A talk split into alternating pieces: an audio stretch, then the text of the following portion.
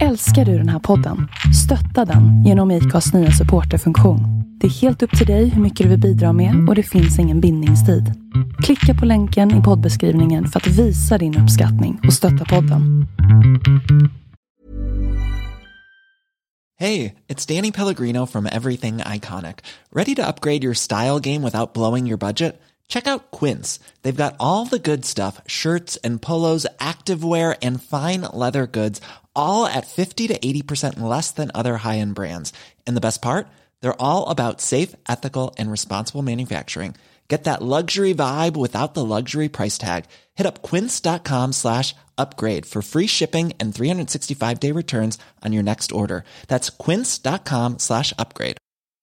I'm Sandra, and I'm just the professional your small business was looking for. But you didn't hire me because you didn't use LinkedIn jobs. LinkedIn has professionals you can't find anywhere else, including those who aren't actively looking for a new job but might be open to the perfect role, like me.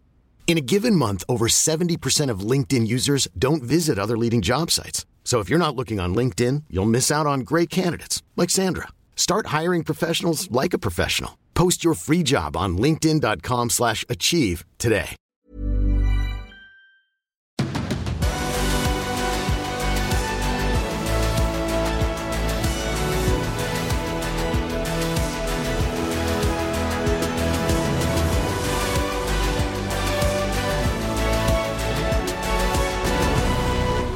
Hej! Det är dags för eh, MotoGP-podd med eh, mig Tobias Lion och med eh, Andreas Mårtensson. Andreas?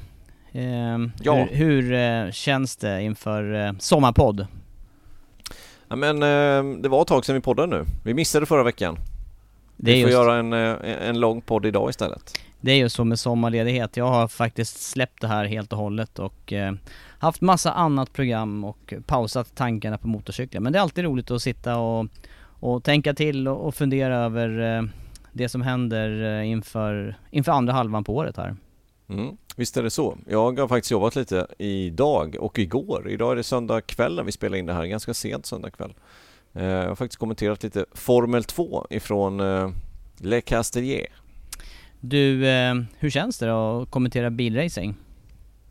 Lite annorlunda. Känner, Men, du- känner, du igen, känner du igen bilarna och förarna nu? Ja, jag, jag börjar lära mig. Bra, bra, bra. Jag ska kolla på det här. helt- jag ska lyssna på helt, dig. Inte superenkelt.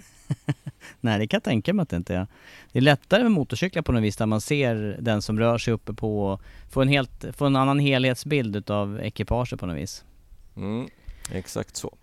Men eh, en MotoGP-podd, varför inte? Det var ett tag sedan vi pratade MotoGP och eh, börjar vi bli lite ringrostiga eller? Nej, vet inte. Blir man det efter en vecka? Ja, ibland. Det känns ju som man blir lite seg i hjärnan efter och jag, jag, har till, jag har inte ens läst nyheter, alltså jag menar vanliga nyheter eller jag har verkligen bara zonat ut och, och tagit paus från allting känns det som. Så att eh, lite ringrostig kanske man är. Men jag, jag, vill, jag minns i alla fall att vi inte hann riktigt klart med eh, den, eh, den första programpunkten där med, med startnummer. Vi var ju eniga om att vi missade en förare efter, just efter vi hade spelat in faktiskt. Ja men det var, det var, det var ju så många förare. Vi hade ju, vi hade ju fyra stycken att ta upp.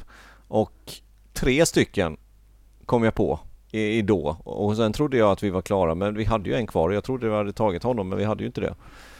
Eh, ska vi börja med den fjärde 54 Jag tycker vi måste göra det så vi inte tappar bort eh, honom även i det här avsnittet. Och sen har vi Ja. faktiskt startnummer 55 och snacka om också eftersom det är podd 155. Ja. Eh, lite nyheter har det ändå varit här under sommaruppehållet och sen så har ju du varit duktig på att sammanställa lyssnarfrågor så att eh, vi får ta ett litet tag utav, eh, tag bland de frågor som har legat och skvalpat länge ute i etern, eller hur? Ja, det där är jag inte så stolt över faktiskt, just det där med frågorna. För helt plötsligt när man går in på lite olika flikar här, både på Instagram och på Messenger, så hittar man massa frågor som man inte har sett förut. Så att jag vet inte hur min kunskap egentligen på sociala medier är. Den verkar vara rätt risig kan jag säga. Så att om ni inte har fått svar på er fråga eller fått en reaktion ens en gång så är det mitt fel. För att jag eh, har missat helt enkelt att det finns andra flikar än inkorgen. Och då tycker ju jag att du är mästare på flikar annars när det gäller allt möjligt eh, och hitta grejer som för mig är helt osynliga så att eh, jag är, jag, jag är bara tyst i det här och är nöjd att du har fått fram dem nu. Ja, du är, nöjd, du är nöjd över att även jag kan begå vissa misstag när det gäller elektronik. Ja det är jag faktiskt. Det känns lite mer, känns som att vi är lite mer lika. Nu har jag fått fram dem och Ja. vi har sammanställt alla frågor vi har fått in de senaste åren och eh, några ska vi väl beta av idag. Ja det tycker jag. Det, låter, det känns bra så här under sommarpaus, sommaruppehåll. Eh, men du, vi kör, vi kör igång här med, med startnummer 54 då som hänger kvar från förra veckan, eller förra podden ska vi säga. Eh, du, jag tror att det var du som lyfte honom först här och det är en förare som eh, for upp, eller kom upp som en sol och eh, for ner som en pannkaka. Det skulle jag kunna sammanfatta med. Manuel Poggiali snackar vi om. Ja, vi gör ju det eh, och eh, det kanske var den första föraren vi skulle tagit. Jag tänkte vi skulle vänta med honom till sist och eh, det, det var ju precis vad vi gjorde. Det var bara att det kom någon vecka för sent. Men, eh, men i vilket fall som helst, Poggiali är ju faktiskt eh, dubbel världsmästare, både 125 och eh, 250. Eh, 125 vann han ju säsongen 2001 och sen körde han kvar faktiskt en säsong till i 125 innan han tog klivet upp till 250 till säsongen 2003 och vann titeln direkt och det är inte många förare som har lyckats med det genom, eh, genom tiderna. Nej vad handlar det om egentligen? Eh, det, hand, det är olika, det, det gäller ju egentligen alla klasser att, att som nykomling ta titeln. Varför är det så svårt? Och och då kanske jag tänker framförallt då på när man har bytt eh, Ehm, och, och växlat upp då från 125 till 250 eller från motor 3 till motor 2. Vad är det som gör att man inte lyckas fortsätta på inslagen bana så ofta och, och vinna titel direkt? Ja men det är, det är ju svårt givetvis att, eh, att ta titeln första året när man inte har någon erfarenhet på den cykeln kanske eller i den klassen, i de farterna och på de banorna för det har vi ju hört många gånger förare som, som säger som har klivit upp till MotoGP att eh, det, det är som att komma till nya banor för att eh, raksträckorna går ju så otroligt mycket snabbare och banorna blir så mycket mindre i den farten som en MotoGP-cykel har jämfört med en 250 eller Moto 2. Så att det, det, det är en helt annan grej och eh, som sagt det är väldigt, väldigt sällsynt att en förare lyckas ta titeln första säsongen. Eh, ja, det är knappt man kommer på någon tänkte jag säga men i MotoGP så är det ju Marquez då senast. Mm. Och, eh, och på Jali här då, när han hade tagit sina två titlar här, det var 2001 och 2003, så fortsatte han ju köra några år men eh, det kändes som att han tappade motivationen för han var, jämfört med titelåren där, så var han ju ingenstans eh, de säsongerna som han fortsatte åka. Nej det var han inte utan han fortsatte i 250 en säsong till och, och skulle väl försöka upprepa det där men eh, sen gick han tillbaka till 125 och sen upp till 250 en gång efter där men då, då är det runt tionde plats vi pratar och sen tog han ju även ett ett, ett sabbatsår år 2007 innan han försökte en gång till 2008 men eh, lyckades inte. Så att eh, Spännande ändå liksom hur det kan te sig för det, det är inte många förare heller i historien som har tagit titlar i både 125 och i 250 eh, Men sen inte kört heller i, i största klassen. Och, och tar man titeln i båda de här klasserna Då är man ju en, en riktigt stor talang som kan absolut vara med och slåss om titeln även i MotoGP Eller i 500 då. Men den här föraren, eh, som jag minns honom, nu har inte jag några eh, fakta på storlek och så, men jag minns honom som väldigt liten och tunn och en förare som tidigt också, jag undrar om inte han hade lite nästan något, eh, det här matproblemssidan, att han gick väl mycket ner i vikt här och var, han var ju extremt eh, asketisk och, och, och hård mot sig själv här under, under sin karriär när han var på toppen.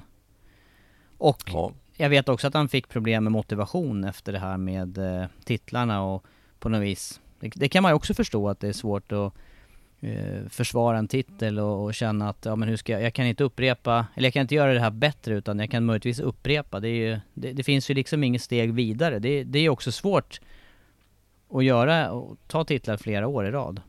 Eller flera, Mm. flera gånger ska jag ska säga. säga.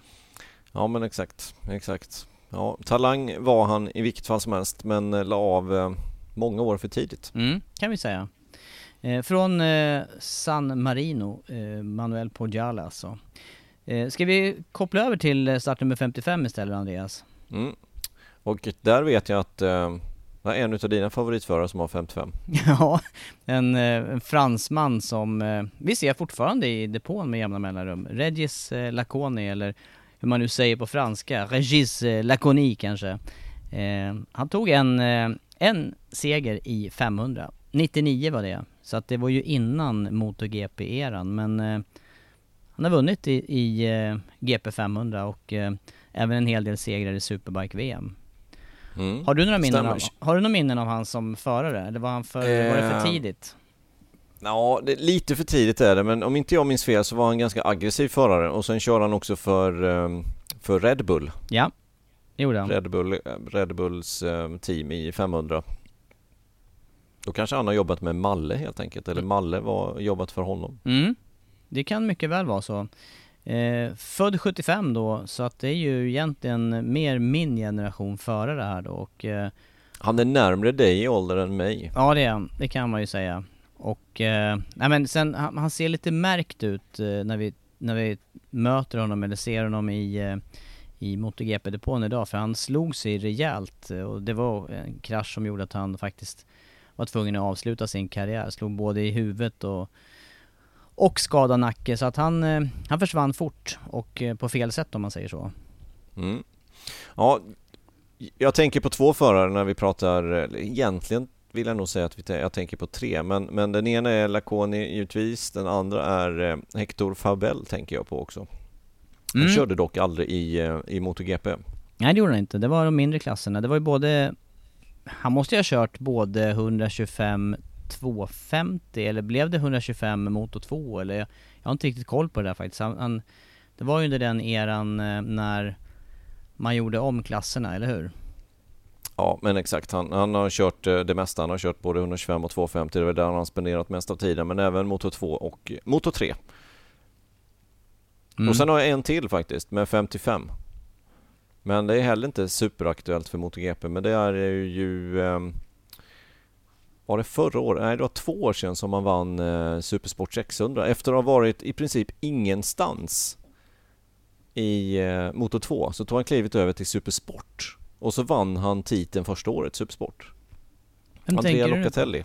Jaha, Andrea Locatelli. just det, just det. Han har nummer 55 också ja. Ja, exakt. Han tänkte jag på. Eh, om inte jag minns helt fel så han tog steget upp till Superbike-VM nu och kör ju bredvid eh, Toprak Raskatlioglu. Eh, om inte jag minns helt fel så är de faktiskt född på samma dag. De två teamkompisarna. Alltså samma år, samma dag. Mhm, det kan ju inte höra till vanligheterna. Nej, men han, nej, det är som du säger, han verkligen blommade ut i, eh, i, när han bytte till, eh, till den depån istället, till, eh, till Supersport och till Superbike-depån. Mm. Jag tänkte annars på Hafiz Sharin, eh, som har tävlat med n- nummer 55, så här fanns det många förare plötsligt. Och han har ju faktiskt tävlat i MotoGP. Ja, han Han har ju bara det. sprutar ut 55 också. Mm. Får vi se vem vi har glömt den här gången då. Men, eh, men eh, Hafiz Sharin, han, eh, han har faktiskt tagit pallplatser i GP-klasser. Om än inte i MotoGP så har han pallplatser i Moto 2 och han gjorde en, en riktigt vass debut i Moto 2 också på hemmaplan där han var just utanför pallen. Och sen tror jag han fick en pallplats i efterhand. Eh, Giss, jag, jag misstänker att det var regn. Mm, jag misstänker också det. det är, jag vill minnas att det var det. Ja.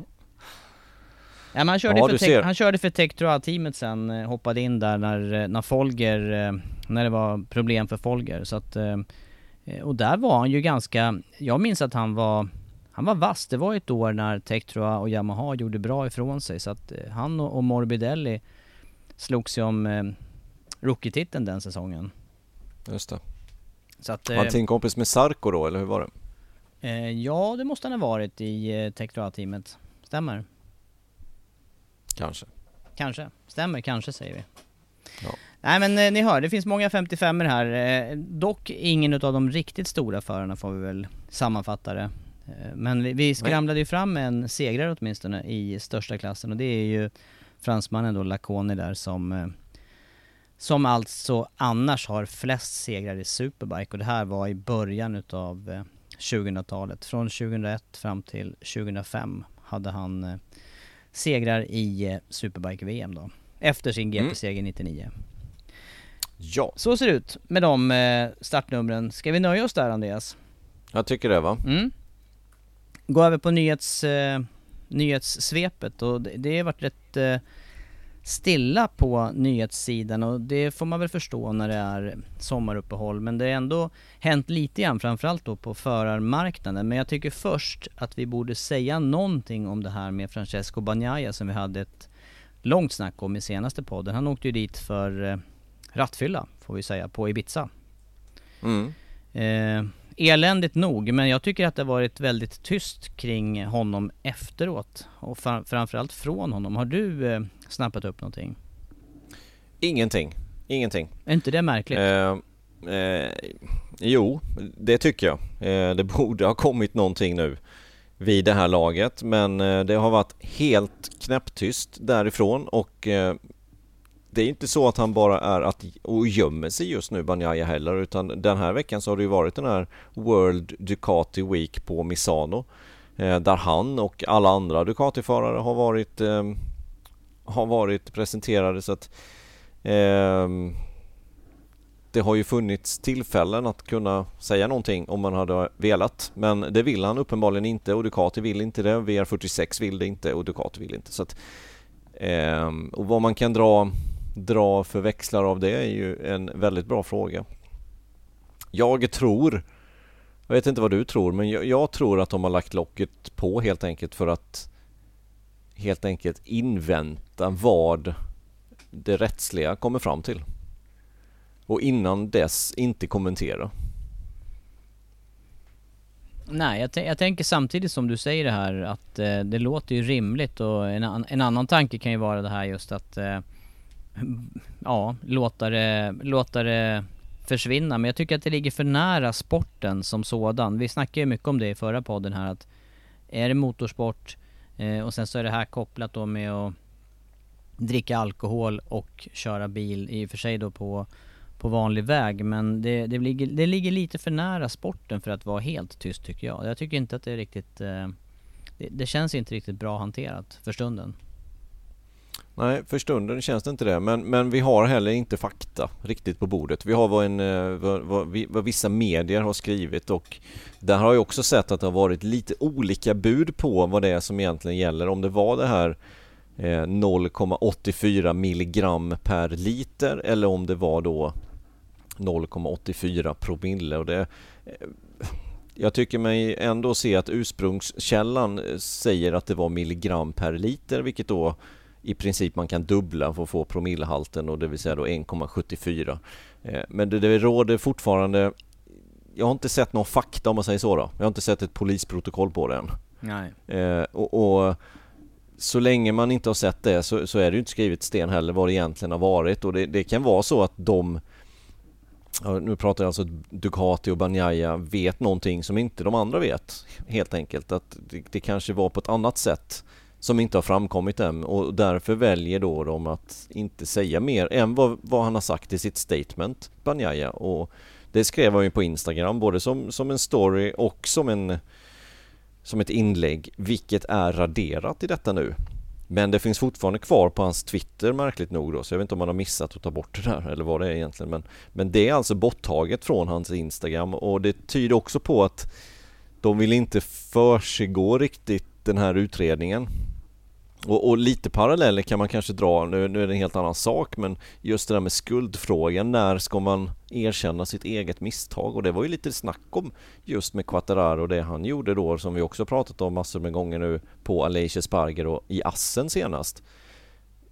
Då gick ju han ut ganska tidigt och sa att ja, men jag tar på mig det här, det var mitt eget misstag och, och sådär. Och det var ju egentligen innan han hade fått sitt straff. Det vill säga innan han har fått sin long lap penalty som man då ska ska avtjäna här nu i, i Silverstone.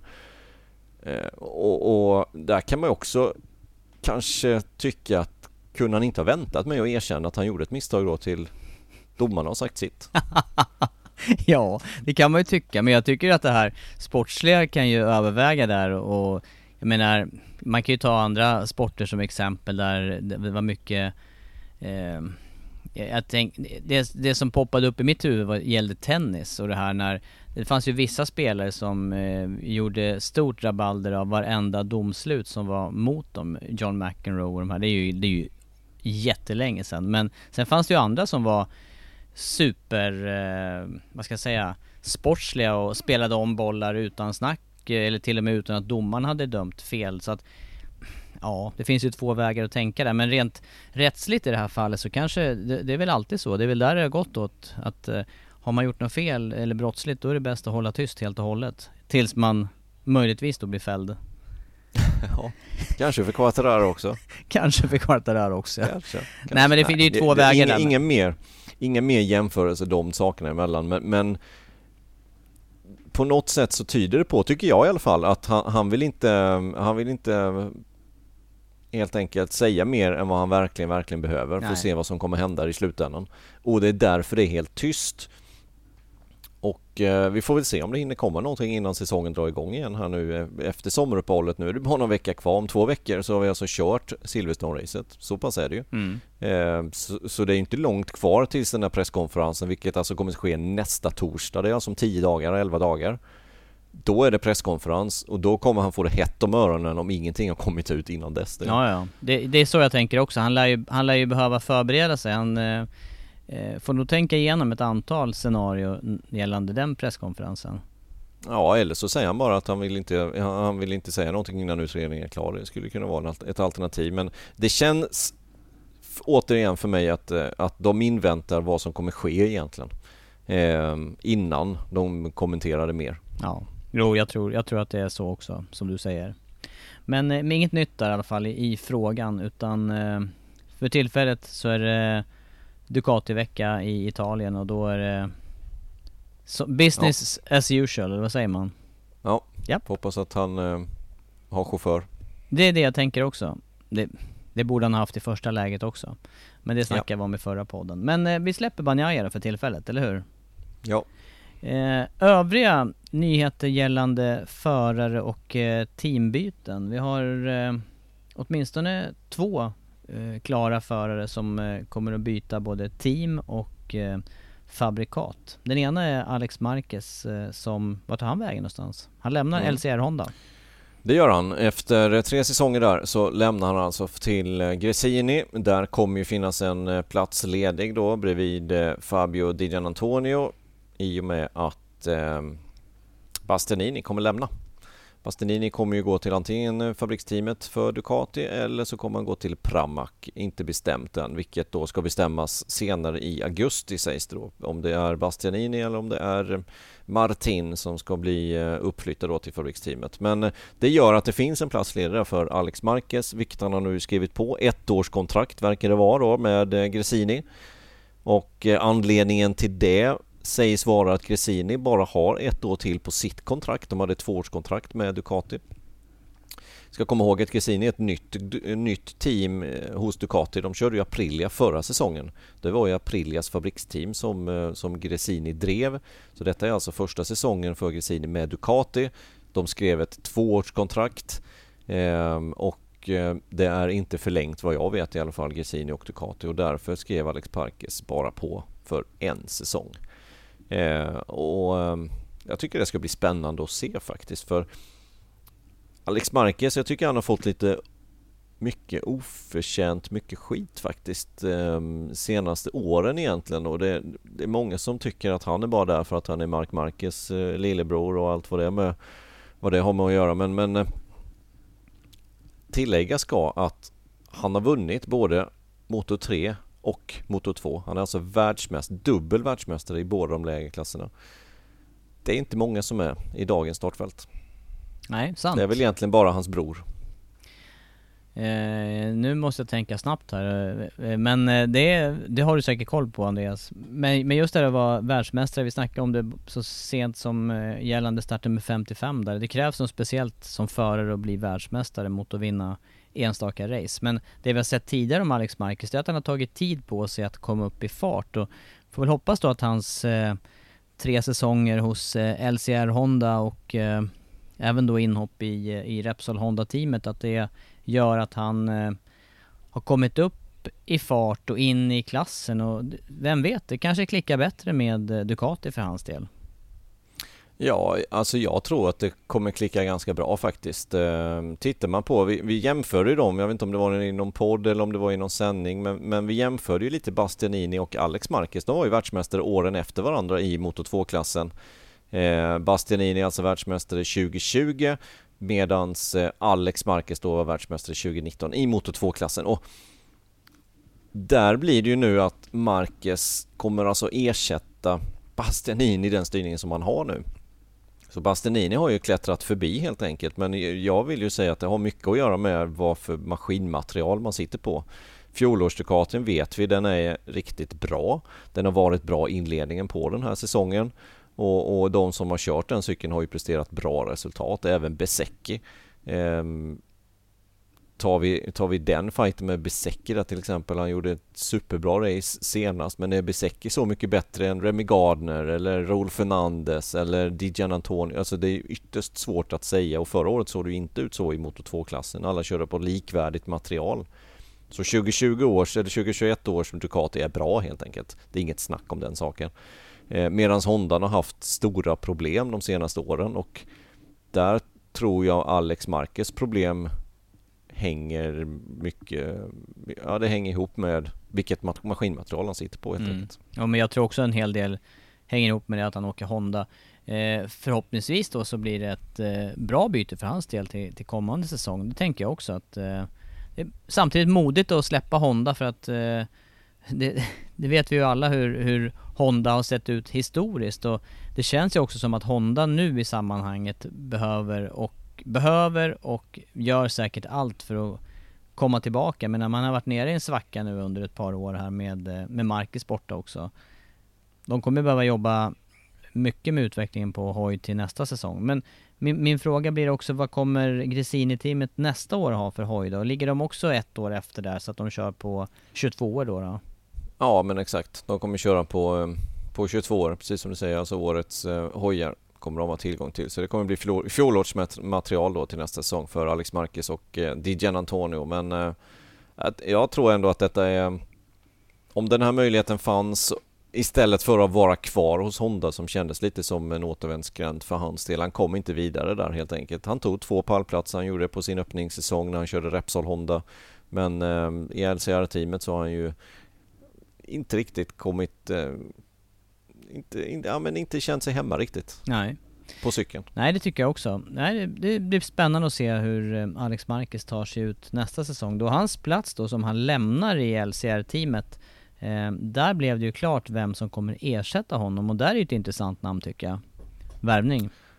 Ja det är det definitivt. Alex Rins alltså som eh, kommer ta över den styrningen hos Honda. Eh, Suzuki lägger ju ner, eh, annan, en, en annan nyhet som har kommit här under eh, senaste veckan då att de äntligen nu har kommit överens med Dorna hur, eh, ja, hur de ska kunna lämna helt enkelt och, och, frågan är väl vad det har kostat i slutändan. Det kommer vi aldrig få reda på men det var nog inte helt gratis och helt enkelt att trassla ut sig det kontraktet från Suzukis sida. Men nu har de gjort det. De kommer att lämna, vilket eh, då lämnar två förare öppna på griden och därför ser den här silly season som, som vi ser. Eh, men alltså Alex Rins står klar för LCR Honda, lämnar fabriks eh, Suzuki och fabrikskontrakt. Inget val för ett eh, kontrakt med HRC är det dessutom. Um, Verkar vara det som har vägt över i slutändan för hans beslut och han snackar ju själv om i alla fall att han hade flera möjligheter till andra styrningar men just det här kontrakt direkt med fabrik, att det var det som eh, övervägde eller gjorde att han valde LCR Honda till slut. Ja, exakt. Precis så låter det. Att han vill ha år, årsmaterial, alltså det senaste materialet. Eh, vilket han då kommer få eh, i och med att han är kontrakterad då direkt med eh, HRC. Så att, Men det måste ju, det liknar ju upplägget som Alex Marquez har haft och de två förarna känns ju också ganska lika när det gäller eh, eh, högsta nivå. De, Alex Rins har också varit stark i de lägre klasserna tidigare, även om han inte har tagit någon titel så har det varit, han har ju varit genomgående stark i alla klasser. Det har han absolut varit. Eh, definitivt inte tagit en titel. Det var nära någon säsong, väldigt, väldigt nära. Eh, men han missade, var det inte sista svängen där som... Eh, I motor... Var det Vinales, Vinales och Rins, kan det ha varit 2013? Är vi i motor 3 Försöker komma nu? ihåg. Ja, nu är vi i motor 3. Ja. Sista svängen på Valencia. Det, ja. Jag tror att det var Vinales som kom på insidan om Rins. Eh, och tog den där titeln till slut. Nu ska vi se när Vinales tog sin titel. Kan det ha varit 2013 han tog sin Moto 3-titel? Ja, det var det. Ja, men då var det sista svängen, Valencia, 2013. Det var ju då även Alex Marquez var involverad i titelfighten. Var det inte tre, fyra förare där inför slutet som kunde ta titeln? Jo, jo, stämmer. Då var Alex Marquez eh, den, eh, den tredje då, och sen måste det ha varit... Eh, Ja, men Vinales Rins. och Alex Marquez. Eller? Ja det kan ha varit Ja jag, jag är inte säker på att det var Alex Marquez. Jag tror inte Alex Marquez. Jag tror att det var året efter som Alex Marquez var inblandad med Miller bland annat. Okej. Eh, men jag tror det är ett år fel där. Men, Ja. men jag tror 13 handlar om eh, Vi- Vinales och Rins i alla Ja. fall. Men, men i vilket fall som helst så var han alltså en sväng ifrån att ta titeln där Rins. Så, att, så att det är klart att han är, eh, riktigt vass. Och inte att förglömma, han har tre segrar i MotoGP. Det är lika många som Crutchlow hade under sin karriär. Mm. Som körde LCR i Honda i många år. En bra värvning av LCR Honda då med andra ord. Ja, det skulle jag säga. Eh, tuffare för Rins som i år faktiskt har haft farten för att kunna slåss om mästerskapet men har haft alldeles för mycket misstag och gjort bort sig på, på konstiga sätt återigen. Mm. Eh, precis som förra året men han har ju farten för att slåss i mästerskapet. Ja, ja. Det har han Rins. Ja. Men det, det tror jag inte han kommer ha nästa år. Nej, på, det sättet så kändes det som att hans, eh, hans chans har runnit lite mellan fingrarna på honom den här säsongen för att eh, som, han har tappat ner till nionde plats nu i sammandraget och det är just den här delen efter eh, Ja, egentligen, han var stark där när mästerskapet drog igång och innan man kom till Europa. Och sen, ja även, i, även första racet i Europa med Portugal en fjärde plats men därefter är det ju väldigt skrala resultat. Ja, det är det. Men eh, spännande också att se då om Mir kommer signa då för, eh, för Repsol Honda. Då är det alltså båda Suzuki-förarna till HRC och Honda. Mm. Det är bra värvningar då av Honda skulle jag säga framförallt. Ja, jag tänker också det. Det måste hjälpa dem i utvecklingen och få direkt input av två starka förare som, eh, som kommer från en, ett fabrikat som har haft en utav de, en av de starkare cyklarna de senaste två, tre åren här. Mm. Nej, bra.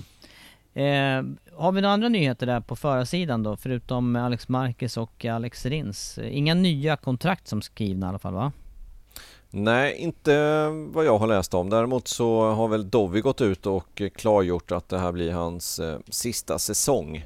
Eh, och det är väl ingen skräll att vi skulle få, få det beskedet förr eller senare men, eh, men det har kommit ifrån eh, Dovizioso själv att eh, efter den här säsongen så är det färdigkört helt enkelt. Och, ja, tråkigt på ett sätt. Det är en av de sista veteranerna om man nu då får säga så som försvinner. Ja, det är det. Eh, och eh, ja, det, är många Det är många om och men där. Eh, jag tänker på hur hans sista år där var hos Ducati och hans andra platser i mästerskapet bakom Marquez flera säsonger. Eh, och även då att han faktiskt testade för Aprilia där, där nu Aleix Sparger är med upp och slåss om titeln med Fabio Quartararo. Det hade ju kunnat blivit en sån där riktig eh, saga, eller sagoslut för Dovizioso om han hade skiftat till Aprilia och lyckats ta titeln där istället. Ja, blev en annan Ja. väg, blev en annan väg för honom. Det skulle kunna varit en annan väg, ja, men nu blev det inte så. Nej. Utan eh, han fick nöja sig med tre raka andra plats i mästerskapet efter Marquez, 17, 18, 19. Som höjdpunkt egentligen i karriären. Mm. Ja, det är nyhetssvepet. Eh, Hiring for your small business? If you're not looking for professionals on LinkedIn, you're looking in the wrong place. That's like looking for your car keys in a fish tank. LinkedIn helps you hire professionals you can't find anywhere else, even those who aren't actively searching for a new job but might be open to the perfect role. In a given month, over 70% of LinkedIn users don't even visit other leading job sites. So start looking in the right place. With LinkedIn, you can hire professionals like a professional. Post your free job on linkedin.com slash achieve today. Hold up. What was that? Boring. No flavor. That was as bad as those leftovers you ate all week. Kiki Palmer here, and it's time to say hello to something fresh and guilt-free. Hello Fresh. Jazz up dinner with pecan-crusted chicken or garlic butter shrimp scampi. Now that's music to my mouth. Hello Fresh. Let's get this dinner party started. Discover all the delicious possibilities at hellofresh.com. Hey Dave, Yeah, Randy. since we founded Bombus, we've always said our socks, underwear, and t shirts are super soft. Any new ideas? Maybe sublimely soft. Or disgustingly cozy? Wait, what? I got it. Bombus. Absurdly comfortable essentials for yourself And for those facing homelessness. because one purchased equals one donated. Wow, did we just write an ad? Yes. Bombas. Big comfort for everyone. Go to bombas.com slash ACAST and use code ACAST for 20% off your first purchase. Nu då till lite, nu då till eh, det här som har legat och, och grott. Jag tänkte på det när du sa någonting om eh, Nej jag vet inte vem du var inne på och snackade om att han inte hade hittat eh, sina du, du hade inte hittat frågor i alla fall? Nej. Du har inte letat rätt bland alla flikar? Nej, nej, exakt. Det var förfrågningar och det var allmänt och det var allt möjligt som eh, olika saker har hamnat i. Men nu har jag gått igenom varenda flik jag hittat åtminstone, så nu har jag, nu har jag funnit de här frågorna. Vissa är lite äldre, vissa är ganska nya. Men eh, från och med nu så, så vet jag hur jag hittar frågorna ni skickar in till oss om ni inte skickar dem den vanliga vägen. Du kan inte göra någon sån här direkt, eh, att de bara går vidare till en och samma plats? Det hade De varit bra. Eller hur? Ja, styra om allting. Jag vet inte hur man gör det. Jag som sagt är inte jag är ingen influerare och så jag kan inte Instagram tillräckligt bra. Men du, plocka några frågor Ja. då som vi, så, så, Ja, kan, vi, eh, så kan vi eh, snacka om det som har dykt upp här senaste Ja, tiden eller senaste åren. Vi tar ett gäng frågor idag och så kanske vi får spara ett gäng till eh, kommande poddar. Men jag har försökt ehm, kategorisera dem lite grann här och vi har fått några, några frågor om eh, personlig utrustning här. Bland annat från Mattias, Marianne, Jocke och Louise. Eh, vad är det för lampa som blinkar på förarens skinnställ? Ja, det har ju med airbagen att göra. Eh, om den är aktiverad eller inte. Så man, eh, man ska sätta på den till att börja med och sen så ska man ha ett eh, fast sken till exempel för att veta att den är aktiverad. Eh, och, och sen så blir den ju inte riktigt aktiverad förrän man har en snittfart på ungefär 100 km h timmen under en viss period. Då aktiveras den på riktigt om man nu får säga så. Då. så den, den, man kan, om någon kommer och slår dig på axeln i depån så kommer den inte att blåsa upp. Men du, det har ju ändå hänt att de har blåst upp därefter race när, när förare slagit varandra på axeln. Har det inte varit så? Eller man har slagit, slagit sig själv i bröstet. Var det inte Quartararo som gjorde det vid något tillfälle och det blåste upp? Nej, det kanske- är mer än vad jag vet. Men, kanske men då kanske, han har haft, då kanske han har haft en snittfart innan dess Ja. och sen kanske han har saktat ner lite grann. Sant. Och så är det fortfarande registrerat. Men om du tar på dig den och så sätter du på den i, i trailern och så går du ut och sätter dig så, så ska den inte aktiveras om du trillar ner för trappan till exempel.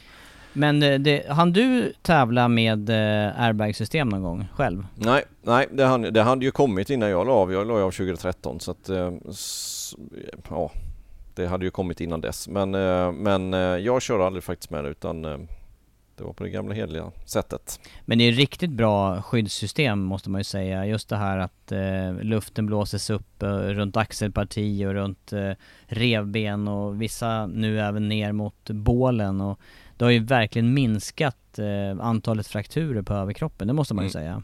Ja men absolut, det, det, det är riktigt bra. Riktigt bra ehm, innovation som de kom med. Och Det, race... det och, förfinas ju hela tiden. Ja, och raceställen ska vi ju säga också, de är ju kopplade till, eh, till olika grafer då som utläser förarnas eh, rörelser. Eh, och, och det är inte riktigt samma system som man använder på gatversionerna eh, utav de här airbag-systemen där det mer är kopplat till motorcykeln då, för att där är det ju oftast motorcykeln som slår i någonting först. Eh, Medan på bana då, då är det ju någon, någon verkligen udda rörelse hos föraren som ska utlösa airbag-systemet då. Så det ser vi ofta att de eh, smäller till och, och blåses upp i luften redan. Så man slipper den här första smällen mot asfalten på samma sätt Mm. som tidigare.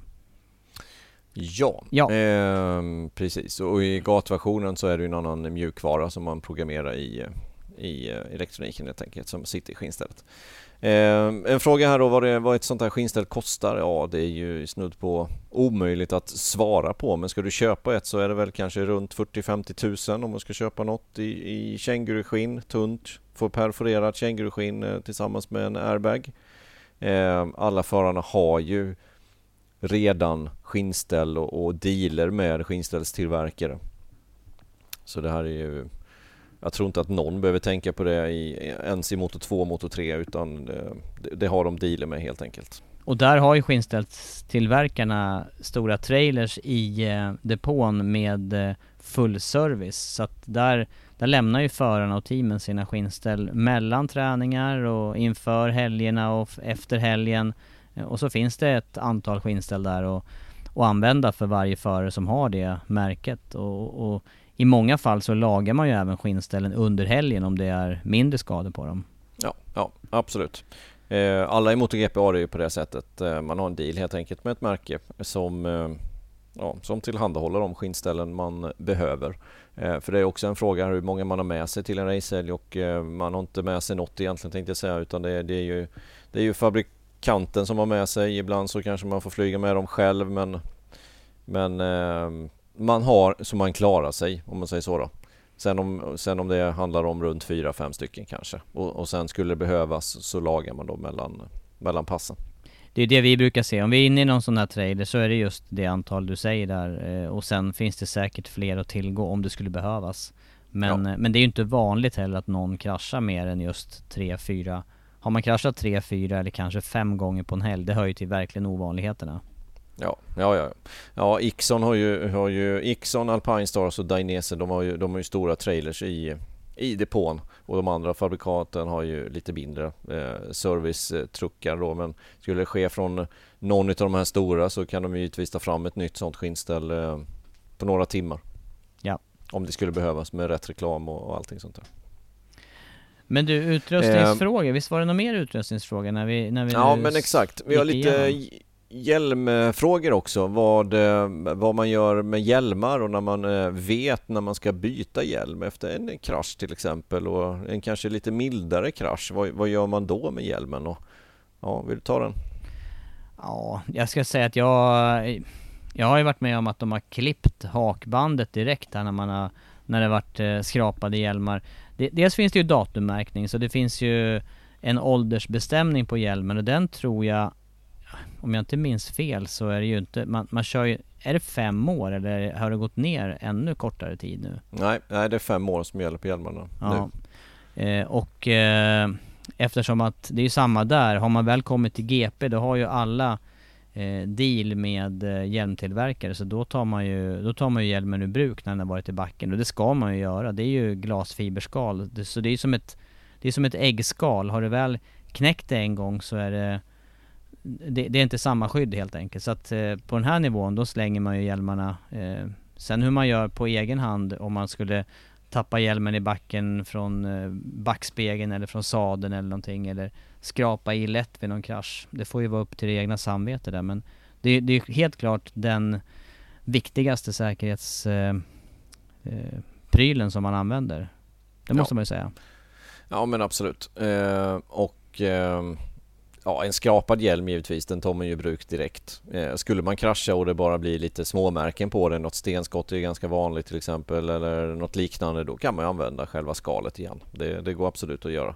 Eh, och, och, det är ju eh, upp till hjälmservicen helt enkelt att bedöma när de, när de tycker att den här hjälmen är kass.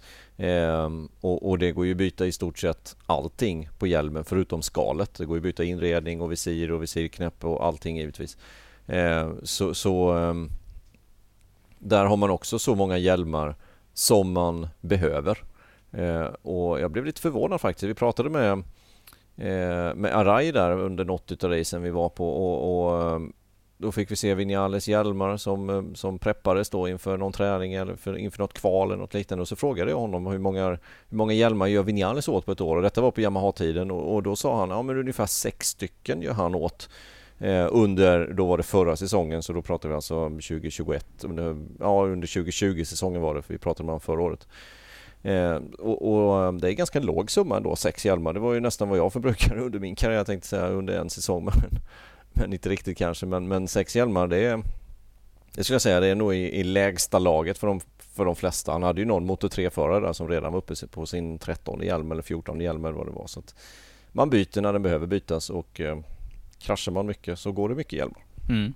Nej, nej, och sen är det ju väldigt eh, individuellt hur eh, de här krascherna går till. Men som sagt var, jag under min... Jag åkte ju mycket, jag åkte inte så mycket i backen men jag kraschade bara ett par hjälmar totalt under min karriär. Men däremot så, så bytte man ju ändå med jämna mellanrum för att ha dem fräscha, att, de, att passformen skulle vara bra framförallt. Starka nackmuskler har du, det är därför. Exakt. Har haft ont i nacken efter några krascher också, det kan man ju inte, ja, kan man inte säga annat. Nej men, det eh, är, det, jag blev man också, kan inte göra någonting åt det. Nej, men jag blev förvånad som du säger. Jag, jag minns också att det var eh, betydligt färre än vad jag trodde. Och det var också intressant att höra honom prata att eh, de som hjälmtillverkare då inte hade riktigt det intresset att expandera hur mycket som helst utan de ville ha kvar den här lite mer småskaliga produktionen. Det är ju, det är ju mer eller mindre handgjorda hjälmar på, på all, alla, även de som går ut i kund. Ja. Så, ifrån det här fabrikatet? Ifrån det fabrikatet, yes. Yes, yes. Ja. Har ja, vi fler frågor som eh, ligger och skvalpar? Absolut. Uffe har en fråga hur, hur vi gör. Eh, flyger vi runt på varje race eller vad gör vi? Nej inte Vet varje, inte, ja, ja, den, den, den tror jag vi kan svara på båda två, för där, där ja. är vi ju faktiskt med. Men nej, varje race, eh, det finns inte budget för framförallt, och jag skulle inte heller säga att det är eh, det är inte riktigt förenligt med något annat liv, för att det blir väldigt mycket resor. Men eh, däremot så tycker jag ju personligen att det är bra om man kan vara på var tredje race ungefär, den nivån som vi har ungefär idag. Eh, ja. Därför då är det fortfarande så att man är, kan hålla sig uppdaterad och hålla kontakter vid liv i depån och, och då flyger vi ju runt. Eh, och vi har ju varit, det gick vi ju igenom lite grann i vår förra podd där, olika banor. Vi har ju varit på väldigt många ställen, både tillsammans men också var för sig under karriären. Mm. Det har vi varit. Det var bara några vi saknade där. Var inte jag på en bana mer än vad du var just för att bara gnida in Nej, det här har jag glömt bort Andreas. Nej men så är det. Eh, I år så blir det väl att vi åker på fem eller sex, det beror lite på. Eh, vi har varit på tre och nästa vi ska på är ju till Red Bull Ring i Spielberg, Österrike i mitten på augusti. Mm. Resten gör vi alltså eh, hemifrån våran studio i, på Ringvägen, Stockholm. Och det kan man ju säga rent sändningsmässigt och rent arbetsmässigt så är det ju många gånger lättare att vara hemma och på Ringvägen än att vara på plats. Men, men, det, är ja. men det är ovärderlig kunskap, ovärderlig, eh, ovärderliga andra möjligheter som man har på plats just med eh, intervjuer eller eh, den här eh, ja men just eh, information kring själva racehelgen och temperaturmässigt, man får en känsla för banan och asfalten när vi går de här varven och jag tycker att det är, jag tycker att det är väldigt mycket värt eh, att vara on-site ett, då och då, med jämna mellanrum. Ja, och när vi är on-site så gör vi även våran studio som är då 35 minuter innan eh, race-start och eh, ja, som innehåller lite intervjuer och grejer. Det får ni inte missa när vi är on-site. Eh, så var det med det. Eh, så vi tar en fråga till då. Mm. En fråga från Vincent som undrar Vem tror vi kommer vinna Moto 2 och Moto 3? Mästerskapen? Moto 3 börjar jag med då. Då är det egentligen så är det ett fabrikat som dyker upp. Det är Gasgas eh, som i år har två riktigt starka förare. Det är eh, Sergio Garcia och det är Isan Guevara.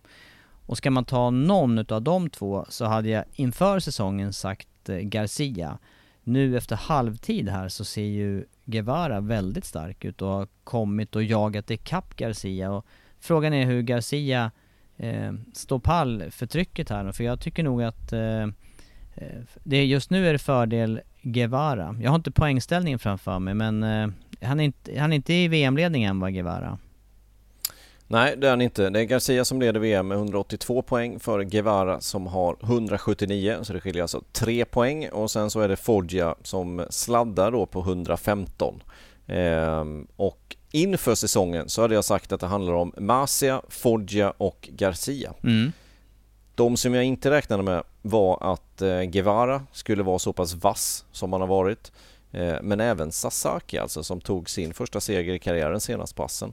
Eh, men eh, där, där har vi ju också topp 5 i mästerskapet och nu har de ju en rejäl lucka alltså Guevara och Garcia ner till Foggia. Foggia som haft lite Eh, ja, nej, man har haft otur någon gång när cykeln har gått sönder och sen har de presterat rätt dåligt på vissa race också så att Lite för ojämn Foggia men riktigt snabb när det väl fungerar och, och det känns som att den här Hondan inte är eh, den är inte riktigt där i år jämfört med, eh, med GAS, GAS, Husqvarna, KTM eller KTM helt enkelt. Mm.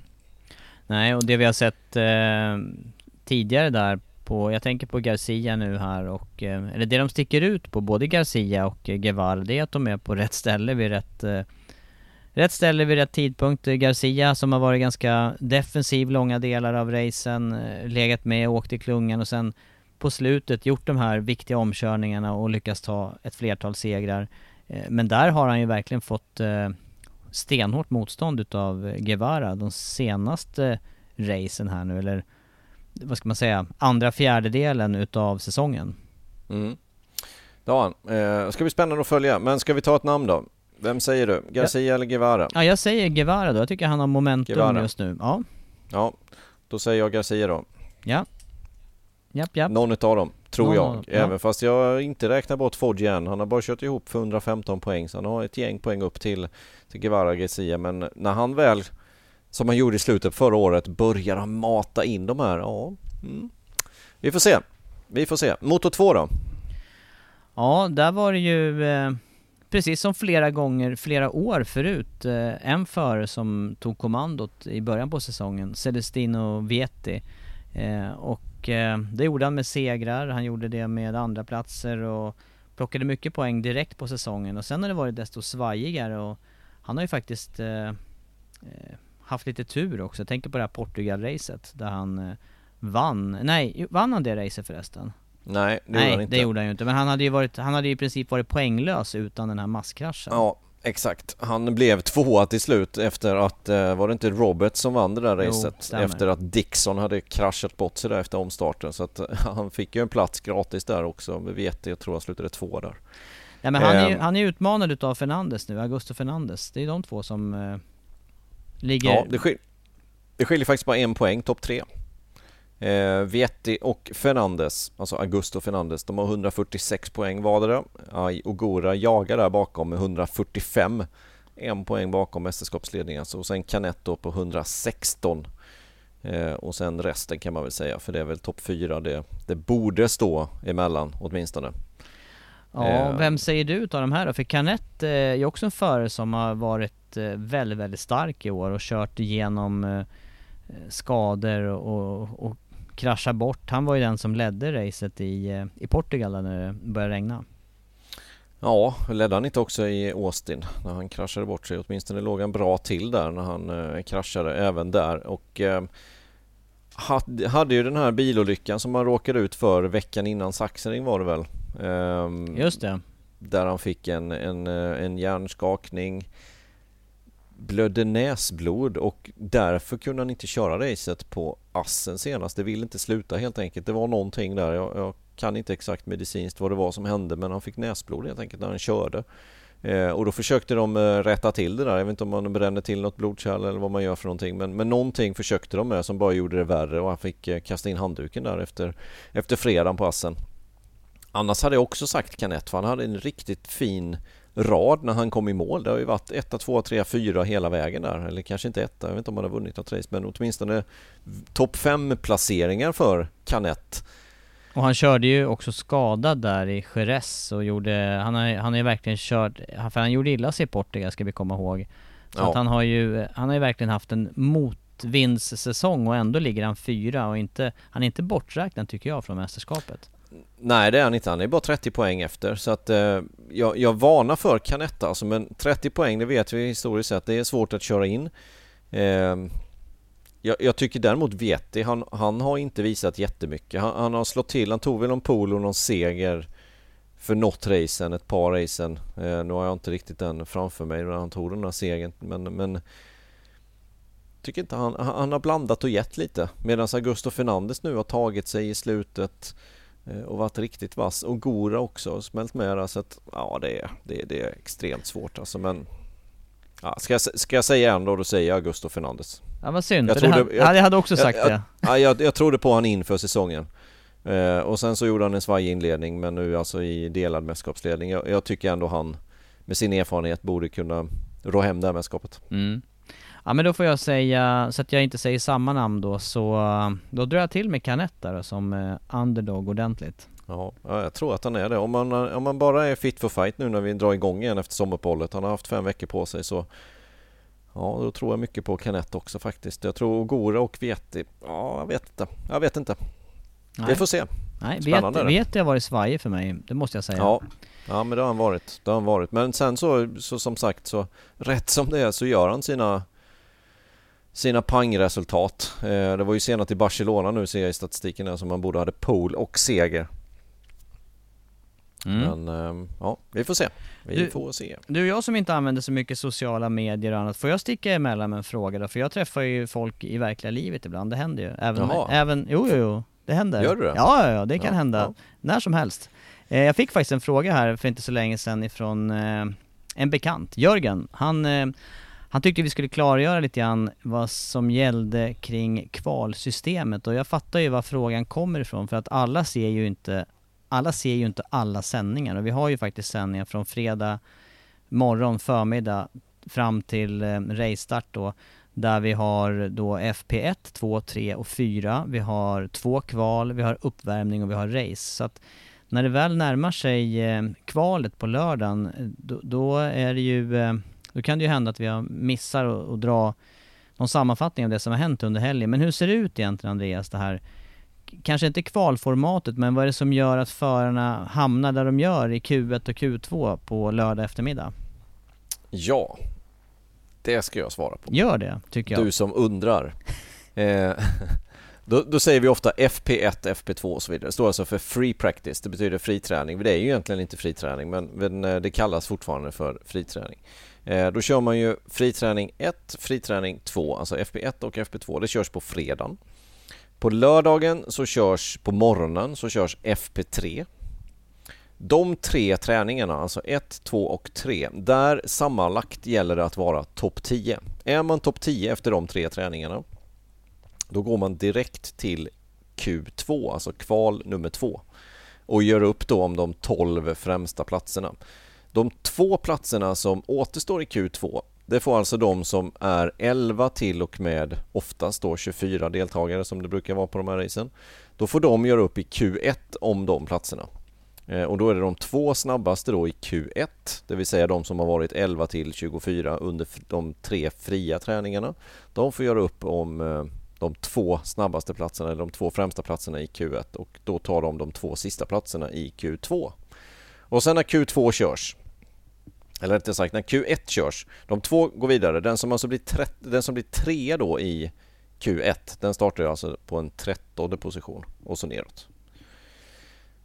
Och när det sen blir dags för Q2 då är det de 12 snabbaste förarna som gör upp om de fyra första startledarna, det vill säga då de 12 främsta eh, startpositionerna. Mm. Så den som är snabbast i Q2, den tar pole position. Och den som är 12 och sist, spelar ingen roll hur långsamt man än har kört i Q2, startar alltså 12. Eh, däremellan så har man ju en friträning 4 också, som då FP4. Den går ju precis innan kvalet och den gäller egentligen ingenting. Eh, utan det är 30 minuter vanlig friträning bara för att kunna ställa in cykeln inför racet. Så där har man alltså inte kravet på sig att sätta en bra varvtid utan där lägger man upp den träningen precis som man vill om man vill köra med gamla däck eller vad man vill köra vid nya däck eller vad man vill testa för någonting. Det avgör man själv under de 30 minuterna. Det man ska komma ihåg är att vid det klockslaget så är det ungefär likadana förutsättningar som det är på racedagen. För friträning 4 brukar vara ungefär 13.30 på lördagen. Eh, och racet startar ju 14.00 oftast då på, på söndagen. Så att eh, förhållandena borde vara så lika det går. Eh, och sen så på söndagen så har man ju en kort warm-up på 20 minuter, också som en vanlig friträning. Man gör vad man vill, ingenting. Det gäller inte någonting utan där gör, testar man de sista inställningarna om man har någonting att testa eller däck eller vad det kan vara för någonting. Eh, men det gäller ingenting och sen är det ju dags för race. Mm. Utförligt. Eh, det jag tänker på här då när det gäller, för mig så har i alla fall det här kvalformatet och upplägg på helgerna, det har ju gjort att vi har eh, många intressanta friträningar. De här första, andra och tredje friträningarna som, som förr i tiden var nästan transportsträckor för åskådarna. Såklart inte för förare och team, men för åskådarna. Nu är det ju ofta så att slutet på varje friträning, där ser vi ju hur förarna verkligen laddar för enskilda snabba varv för att vara säkra på man vill vara med i topp 10 egentligen efter alla de här tre första träningarna för man vet inte hur vädret kommer att förändras och när, när just de bästa förhållanden kommer att vara under helgen. Nej, exakt så är det. Eh, Och det, det, brukar ju vara så att det är lite svalare på morgonen och lite varmare på eftermiddagen och eh, det beror ju på var någonstans vi är någonstans och hur varmt det är. Men ibland kan det vara en fördel då när det blir för varmt på eftermiddagen. Då kan det vara svårt att sätta en bra varvtid som på FP2 till exempel då. Som går runt klockan två. Det startar oftast då klockan två europeisk tid. Eh, då kan det vara riktigt, riktigt varmt för vissa delar i Europa och är det upp mot eh, 30-35 grader i luften, det vill säga kanske runt 45-50 grader i asfalten, då är det svårt att sätta en bra varvtid och, och då brukar det vara FP3 istället, alltså morgonen efter på lördagen som man sätter de bra varvtiderna. Men det kan ju också vara tvärtom. Det kan ju vara en, en väldigt kylig morgon på Silverstone till exempel i mitten på augusti. Nu kör vi inte där i mitten utan nu är det ju nästa race här istället. Men, men det har vi ju sett många gånger även på Saxering. varit väldigt kall morgon. Mycket krascher, 10 grader i asfalten eller 10 grader i luften och 15 i asfalten och, och då är det inte säkert att man sätter sina bästa tider på morgonen. Så att Därför gäller det att vara med hela tiden. Eh, de gångerna som friträningarna inte blir intressanta det är ju om, om det har varit eh, en torr träning, FP1 och sen blir det blött på fredag eftermiddag och det blir en blöt träning 2 och sen ser hela helgen ut att bli torr. Då, då, då den FP2 gäller ju ingenting. Den blöt träningen så att säga. Man kan inte förbättra sina tider. Det enda man kan göra det är att känna på underlaget. Ja.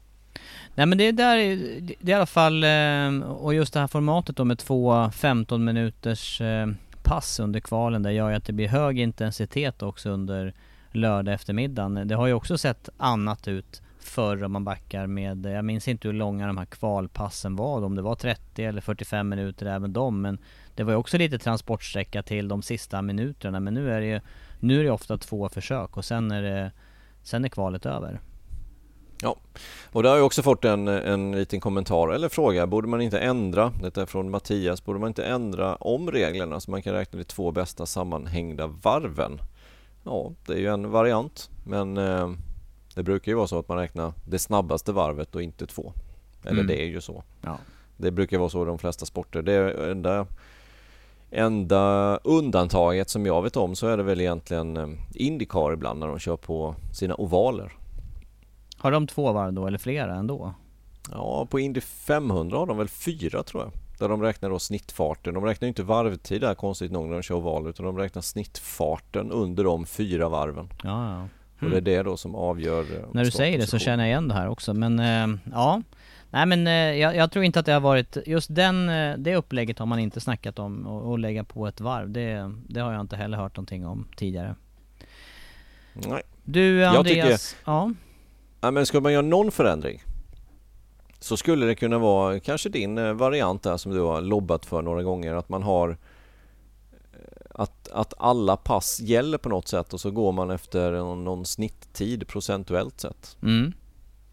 Jo men jag vet att det var, det här kommer ju från min eh, enduransåkning där att man hade eh, att man hade snitttider på alla tre förare eh, som gällde för kvalet då. Och då, då var det ju viktigt för alla team att ha jämna förare. Då kunde man inte ha någon betalförare som var en sekund långsammare eller två sekunder långsammare för det lönar sig ju inte ändå. Det räckte ju inte med att komma med pengar, man måste ju ha lite fart också i, i kvalet där. Men eh, jag tror att man har gått tillbaka till att ha snabbaste kvaltid som gäller eh, i, även i endurance-sammanhang. Men, men ja. när jag körde så var det ett tag det här snitt att man snittade då, eller tog ett genomsnitt utav de tre förarna.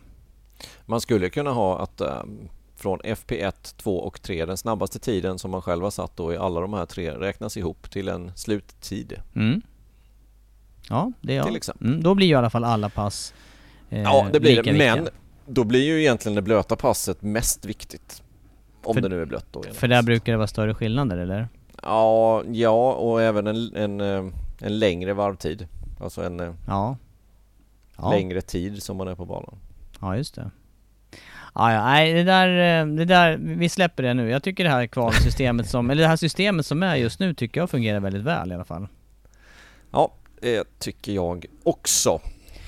Du, ska vi spara jag vidare? med om detta. Ja, ska vi spara vidare frågebatteri, eller vad säger du Andreas? Vi närmar oss, eh, vi, vi närmar oss runt en timmesnack här nu trots, eh, trots nyhetstorka och trots eh, lite sommarstiltje i skallen, i alla fall hos mig.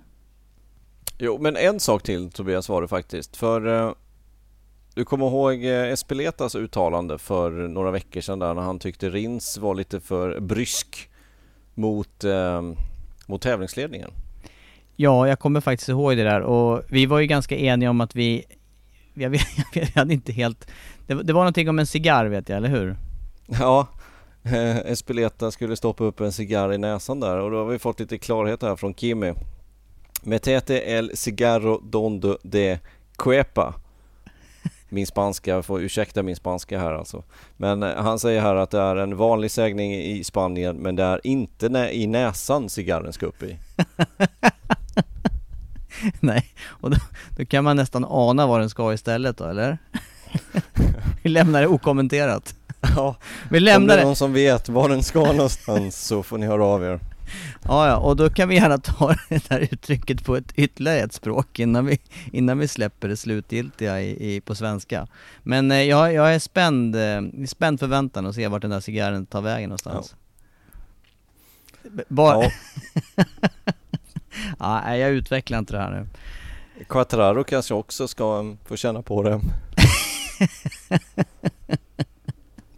Ja, vem vet?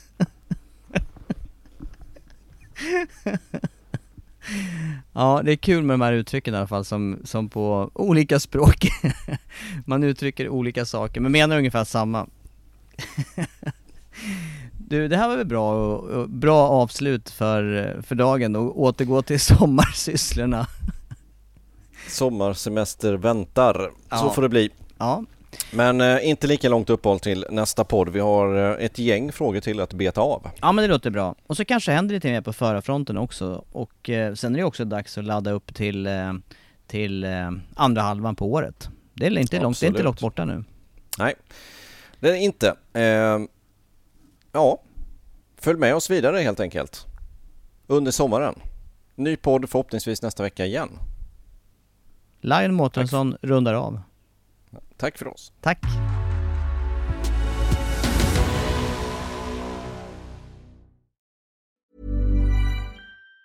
Even on a budget, quality is non-negotiable. That's why Quince is the place to score high-end essentials at 50 to 80% less than similar brands. Get your hands on buttery soft cashmere sweaters from just 60 bucks, Italian leather jackets, and so much more.